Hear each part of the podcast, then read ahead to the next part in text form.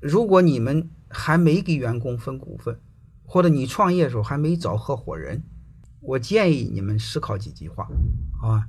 就第一个，这个时代呢不适合，因为以前是工业时代，资本主导的时代，你不分股份是可以的，因为现在是人主导的时代，所以人主导的时代，你会发现，它这个逻辑关系就发生了变化，就是任何一个组织啊，它有内外的这个逻辑关系。它形成一个自洽的体系，如果这个自洽的体系失效，然后这个关系也就解体。任何一个体系存在有一定的边界，就是它的边界失去意义，它这个逻辑体系也就失去意义。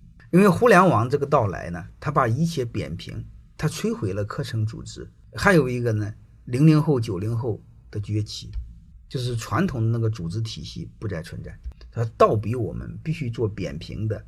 去中心化的、去权力化的这种组织，这种组织最底层首先是合伙制。如果你不用合伙制，你组织很难扁平，很难去中心。这就是一个时代的必然性，就是人生看似有拐点，仿佛都源于一定的偶然，其实都是时代的必然。我们唯有顺应，才是唯一的选择。我们对抗不了时代。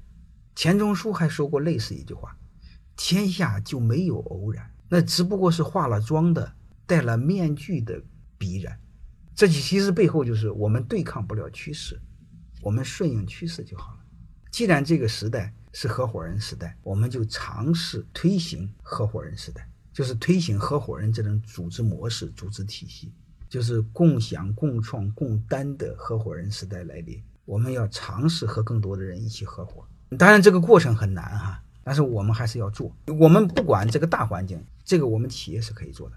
就是大环境你改变不了，你可以改变小环境。特别是你们是老板，如果你们不是老板，看清现实，夹缝中生存，用时间换空间，慢慢来。欢迎各位同学的收听，可以联系助理加入马老师学习交流群：幺八九六三四五八四八零。